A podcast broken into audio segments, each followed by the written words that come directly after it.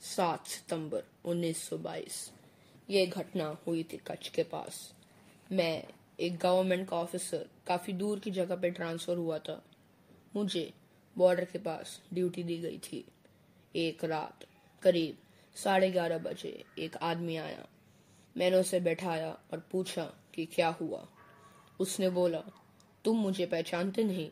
मैं, राजेश, तीन महीने पहले एक रिपोर्ट देने आया था। मेरे दिमाग में तो कुछ समझ में नहीं आ रही थी।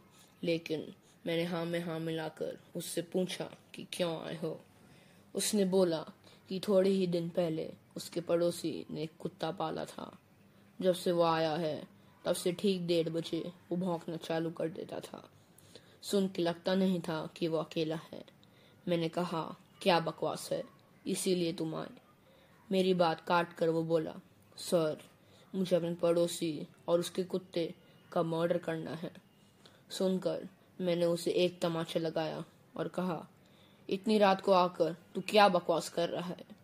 वो एकदम डर की आवाज़ में बोला, आपको लगता होगा कि ये पागल क्या बक रहा है, लेकिन एक बार आप आओ तो पता लगेगा।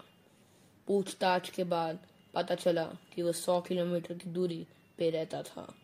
उसने बोला कि सारे आसपास की पुलिस ने उसकी कोई बात नहीं मानी। तभी साढ़े बारह बज रहे थे। उसके घर पहुँच के आराम से बैठकर मैंने पूरी कहानी सुनी। वो और साहिल, जो उसका पड़ोसी था, वो बहुत करीब दोस्त थे। काफ़ी साल तक वो दोनों घूमने जाते थे। साहिल की पत्नी चार साल पहले मर गई थी और तब से उसको अफसोस है। उस वक्त उनकी दोस्ती जम गई। फिर उसने बताया था कि जो उसने तीन महीने पहले रिपोर्ट की थी, वो साहिल की पत्नी की मौत के बारे में थी। उसी समय मैंने उसे रोक दिया और पूछा कि अगर उसकी पत्नी चार साल पहले मर गई तो अब क्या रिपोर्ट करना और वो तुम क्यों करोगे? वो बोला कि उसकी मौत एक मर्डर की वजह से हुई थी और उसके साथ साहिल की भी। मैं ये सुनकर आग बबूला हो गया। अबे साले, अगर साहिल मर गया तो तेरा पड़ोसी कौन है? वो बोला कि साहिल की मौत भी उसी दिन हुई थी और पूरे गाँव ने देखा था। लेकिन सिर्फ़ तीन महीने पहले एक कोई तो आया था जो उसके घर में, और जब देखा तो वो पूरा साहिल का डिट्टो था। पूरे गाँव में बात फैल गई और पुलिस से पूछताछ भी हुई, लेकिन कुछ पता न लगा। जब आमने सामने बात की तो उसे सब याद था जो साहिल के साथ हुआ। और वो बोला कि सब उसे इतनी अजीब नज़र से क्यों देख रहे हैं? बात करने के बीच ही ठीक डेढ़ बजे पड़ोस का कुत्ता भौंकने लगा। बाहर जाके देखा तो दिखा कि कुत्ता हवा में ही भौंक रहा था, लेकिन वो अकेले नहीं था।